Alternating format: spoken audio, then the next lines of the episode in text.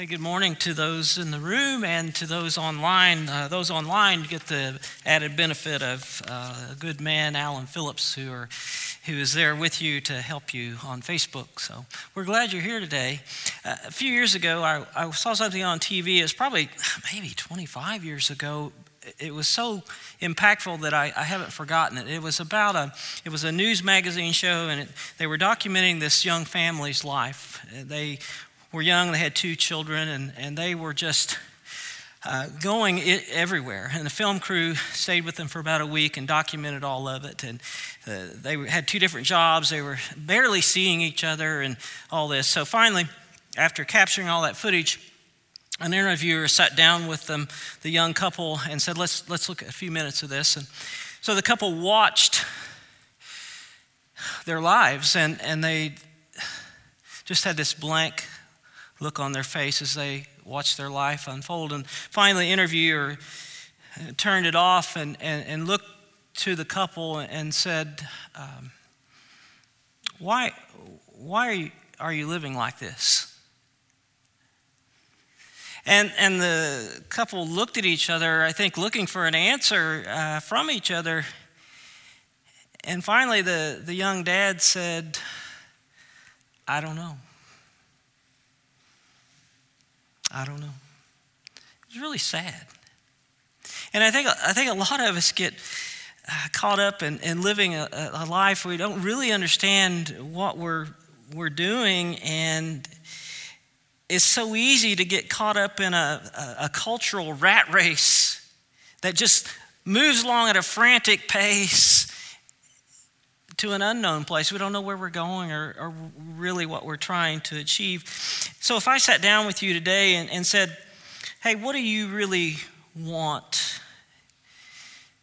And you might say, I'd like a large frosty or maybe a nap or a Colts to win or IU would have won. That'd been nice. But and I said, No, no, really, what do you really want in life? What are you, what are you trying to, to achieve or accomplish? And what would you say?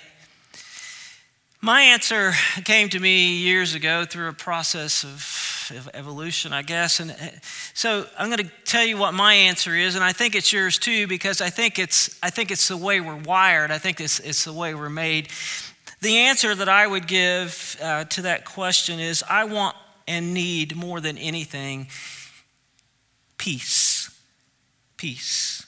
And I'm talking about the biblical concept of peace, and that is peace with God and then peace with others. And it comes right out of the New Testament. It's deeply rooted in the Old Testament concept of shalom, which is translated peace, but it's a lot deeper. It's a deeper concept, which is actually rooted in, in the very nature of God. And shalom is this peaceful harmony where everything that we are and everything that we do is connected and, and is consistent on the inside, the outside. And when we uh, align our lives with God, then there's this greater sense of completeness, a greater sense of wholeness that leads to uh, confidence and security. Shalom, another word I think would be, be related is integrity where we're the same, we're not divided, we're not compartmentalized, we're the same at work as we are at home, at, at, church, we're all, you know, we're just basically the same person. We don't like divide our lives into different categories. And so the etymology of shalom, peace, is, is interesting to me. It, it is the concept of joining things together, binding them together, weaving things together. So, just as God is this harmonious three beings in one, then He wants to take our lives and all the different aspects of our lives and make them whole. He wants to take our physical, our mental, our emotional, our sexual, everything. He wants to join and bind and weave those things together so that we are people of integrity, so that we are complete. And there's consistency and there's continuity in, in our lives. We can be whole. W H O L E we can be whole. Now, today we begin a, a new sermon series called Wholiness. And it's a play on words, and I like it. I think Sean is brilliant, and he came up with this. It's great. It's wordplay. It, the tagline is finding wholeness through the pursuit of holiness. So, what happens when you hear the word holy? You know, we have this wonderful teaching team that meets up in room 204 every other week or so on Wednesday afternoon for uh, an hour and a half. And, and so we, we sit together and we pray and, and we talk about the, the, the sermons and the series. And, and it's a very interesting time of, of creativity and collaboration. It's, it's really one of my favorite things. And so we sit there and we talk about these things. And so when we came up with the idea, okay, this is going to be the series on holiness, and we're going to talk about holy, immediately there were red flags. Oh, wait a minute. Well, we got to be careful with this, this one. And, and Brad said, Brad Pontius said, you know, I, I, travel around the world, and what I see is that Christians have a, a hard time with guilt, and, it, and a lot of it's rooted in a false concept of holiness. And so we need to be careful, and, and we do need to be careful. And we had this great conversation about this, but we said, you know, we cannot shy away from what God says because He says all the time, it seems, be holy as I am holy. And, and we hear that, it's like, I don't know. I, I, I don't I don't live up to that. And then, then you have the, the concept of people who are holier than thou, and it's so off putting. And so we kind of put that word aside. I don't know if I like that word that much, but we need, we need to understand it. And so we need to look at it. So we're going to think through holiness with an open heart, an open mind, and, and it's important to do so because it's the key to us being whole, to being what we want to be people of peace, shalom, integrity. It's what we really want in life. Understanding this concept really will save us a lot of trouble it'll help us in a lot of ways because we spend a lot of time in, in pursuing things that we think will make us whole, and it's usually something more. We want more. We want more money. We want more pleasure. We want more power. If we just had this, or we had more of this or more of that, then we would be whole. And then we go off on all these self help projects. Oh, if I could just do this and accomplish this, then I'll feel complete and whole. I'm going to tell you, I don't think so.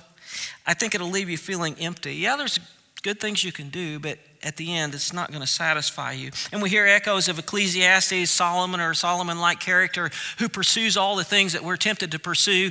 And at, at every juncture, he says, meaningless, meaningless. Everything is meaningless. And he says that until he gets to the very end. And, and then he says, you know what? Uh, the whole thing about life is, is just fearing God and keeping his commandments. And so he submits finally and finds wholeness and holiness in a relationship with God. So, if holiness is the key to wholeness, we need to understand what it is. And the primary meaning of holiness means to separate or separate, to be separate. And, and the idea is from an ancient word where you cut something. So, you take something, you cut it, and then you put it apart. You separate it. And so some theologians say, well, so when it comes to God, we're saying that He is a cut above everything else. He is separate, He is sinless. And so you have Exodus 15 11. Who among the gods is like you, Lord? Who is like you, majestic in holiness, awesome in glory, working wonders? So God his transcendence means he is completely other. He is so, so different. He's so separate. He's so distinctly different from anything that we know or experience. And there's a lot of mystery in that, and it, and it can be terrifying. It can be absolutely terrifying. And reverential fear is, is a good response to God, it's a good place to start. And you, you look at people who encounter God in Scripture, and I think it's every single person who encounters God, their first response is fear or terror terrified. And think about Isaiah in Isaiah chapter 6. I, lo- I, just love that story. Isaiah you know, is concerned about what's going on in the culture, shift in power. And, and so, somehow, someway, he's transported into the very holy of holies in the temple. And there he has this vision and he sees the throne of God. It's so high and lofty and mighty. And he sees the, the robe of God fills the room and he, and he sees smoke and then as he looks, he sees these seraphim or these super angels, and they, they have three pairs of wings, six wings. And, and, and as he observes them, they have one set of wings that's just used to, to fly and, and to hover around. But because God is so holy, they take one set of wings to cover their feet and another set to cover their eyes because they can't look at the holiness of God. And, and they, they cry out in a thunderous voice Holy, holy, holy is the Lord Almighty. The whole earth is full of his glory, and their voices shake the temple to its foundations like an earthquake. Isaiah's wide eyed, mouth open, sees all this, and he knows he's going to die. He knows he can't stand in the presence of a holy God. He sees God's wrath. He sees this all consuming fire, this destructive force. And, and that wrath of God is the holy manifestation towards something that's not holy, and Isaiah knows that's him. But God, in his mercy and his loving kindness, takes care of Isaiah and cleanses him so that Isaiah can stand in God's holy presence. Well, that's, that's a quick picture of God's holiness. It's just kind of fascinating to me that God then turns around and, and says stuff like this commands us to be holy. You must be holy because I, the Lord, am holy. I have set you apart, there, there's that word, from all other people to be my very own.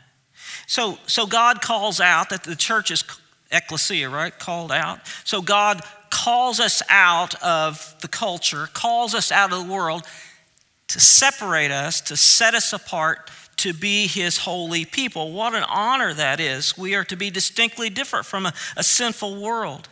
The problem is that we have trouble with that.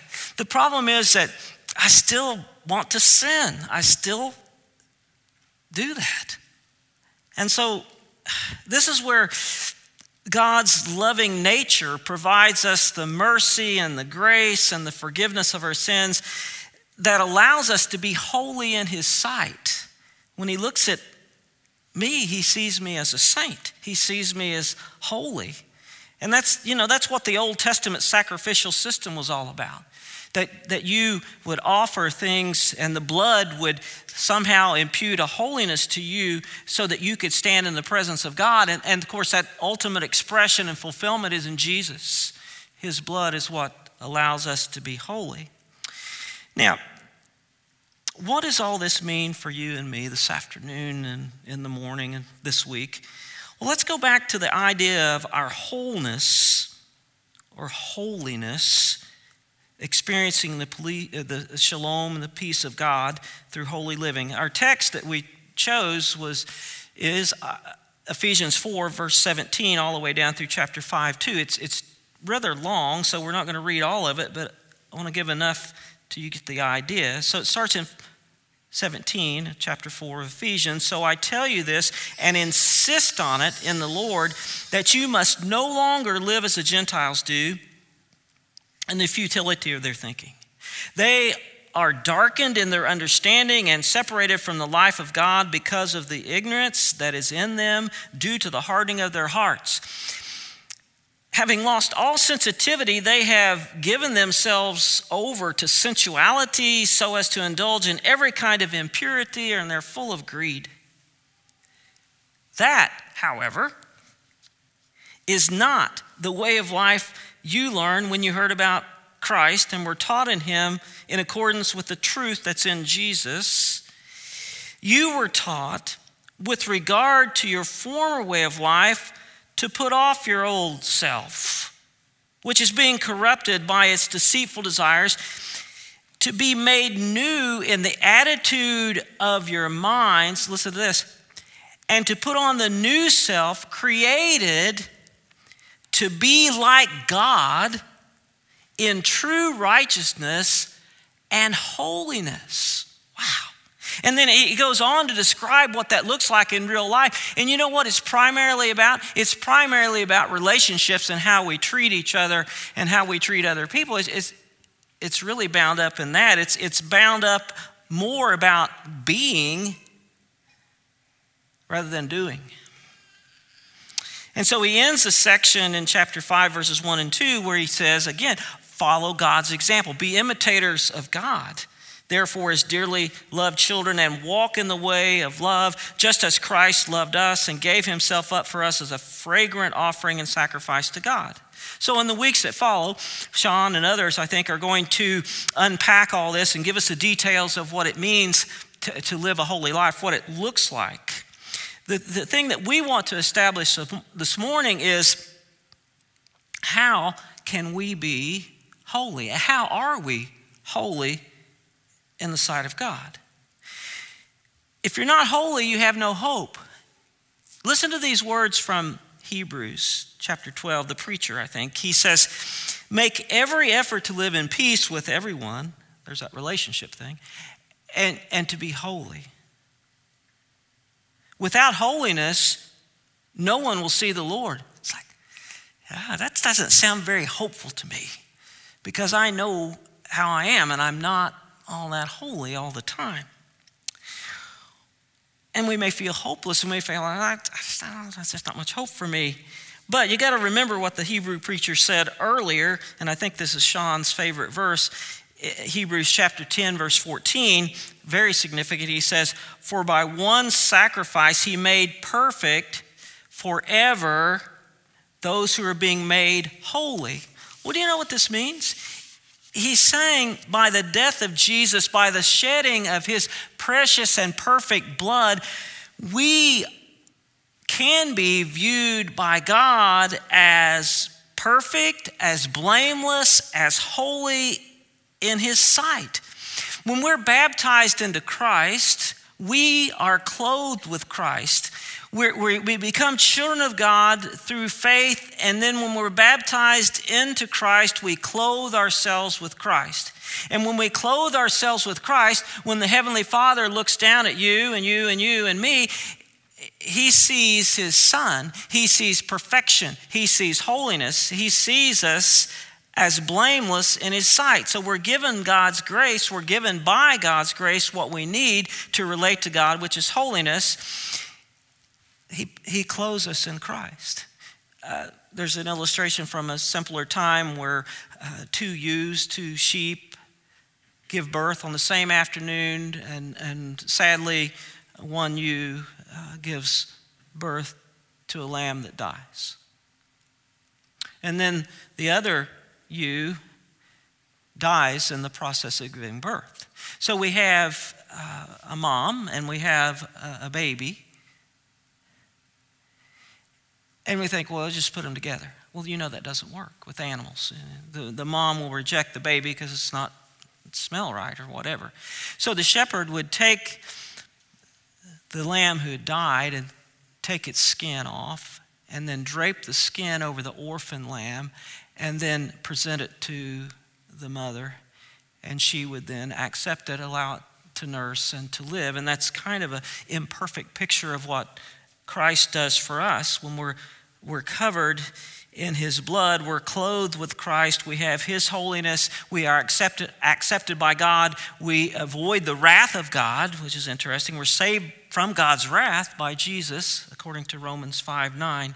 Now, before Paul tells everybody in Ephesians 4 how they should live, he reminds us of uh, some things along these lines. In Ephesians chapter 1, he tells us as he praises God that we have every spiritual blessing in Christ. Through the blood of Christ, we have the forgiveness of sins. We have all these things, including that we are holy in the sight of God blameless and holy. Then in Ephesians 2, he says, Now, I got to remind you that at one point, you by nature were objects of God's wrath because you weren't following Christ. You were following the ways of the world, and it sets you up to be objects of God's wrath. But, and that's where you get this beautiful passage about grace, but God, in His loving mercy, His kindness, His grace, He saved you. You're saved by grace, not by your performance, not by your works. You're saved by grace so that you can be holy and blameless in the sight of God. And then he says, you know what?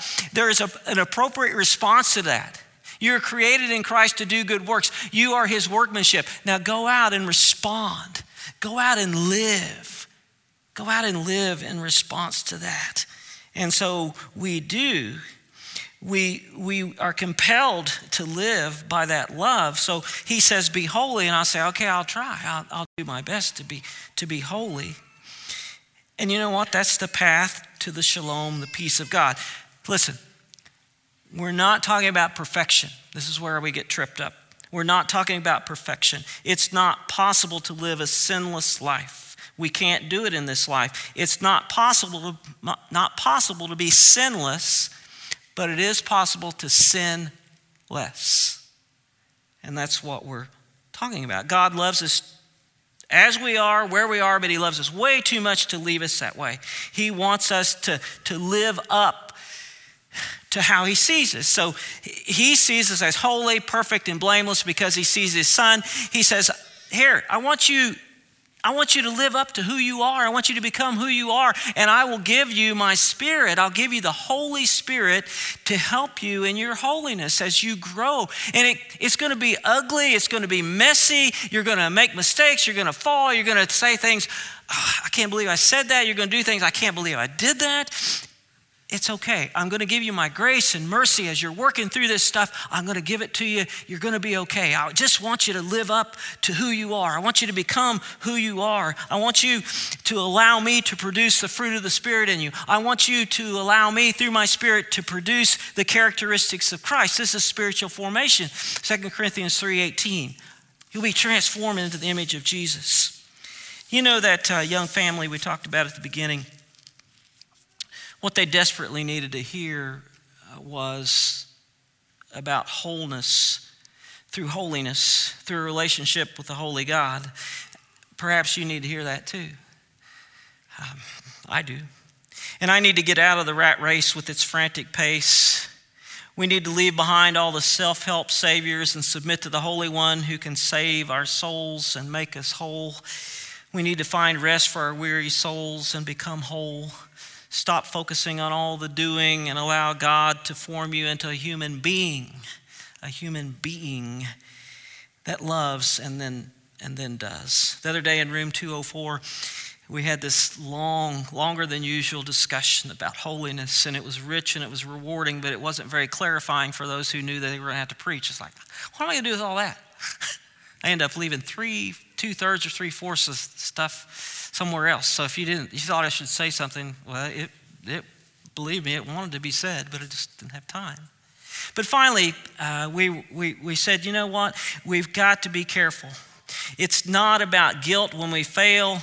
It's not about shame. It's about grace in Jesus' name. It's about holiness rooted in grace that paves a path of peace. It's about shalom, integrity. It's about holiness. It's about wholeness. It's about relationships solid and secure with God and others.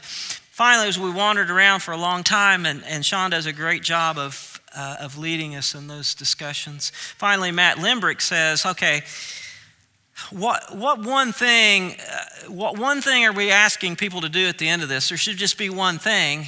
And then we said well who are we talking to? Are we talking to mature followers of christ? Or are we talking to people who just happen to, to, to find us on facebook on that morning? Who are we talking to? And and as I thought about it after we left, I thought, you know, we're talking to everybody because it doesn't matter where you are on the journey, this, this message is for you. And then as I thought, well, what, what about the one thing then? Is it, is it different from someone who's 80 and has followed Christ all their life? Is it different for him or her as it is for an 18 year old who's just seeking Christ? I don't think so. The answer came to me through an old hymn, Take Time to Be Holy, and it, it's the idea of allowing the Holy Spirit to work in your life to make you holy. It's about time and space, giving God those to, to form you. And so these words uh, will help us finish this. Just soak them in. Take time to be holy. Speak off with thy Lord. Abide in him always and feed on his word. Make friends of God's children. Help those who are weak, forgetting in nothing his blessing to seek.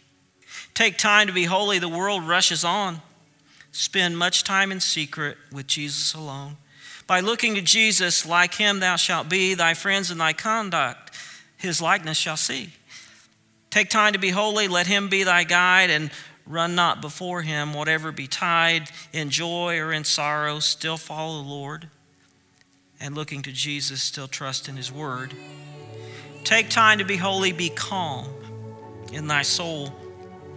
each thought and each motive beneath his control, thus led by his Spirit to fountains of love, thou sh- soon shall be fitted for services above. So just take the time, give God time to change you. Let, let me pray for all of us using the words of 1 Thessalonians 5.23 is uh, translated by Richard Rohr. May the God of peace make you whole and holy. May you be kept safe in body, heart, and mind, and thus ready for the presence. God has called you and will not fail you. Thank you for watching this message from Sherwood Oaks Christian Church. Did you know you can view any message from the past six years at socc.org/messages? You can also view complete worship services from the past month at socc.tv.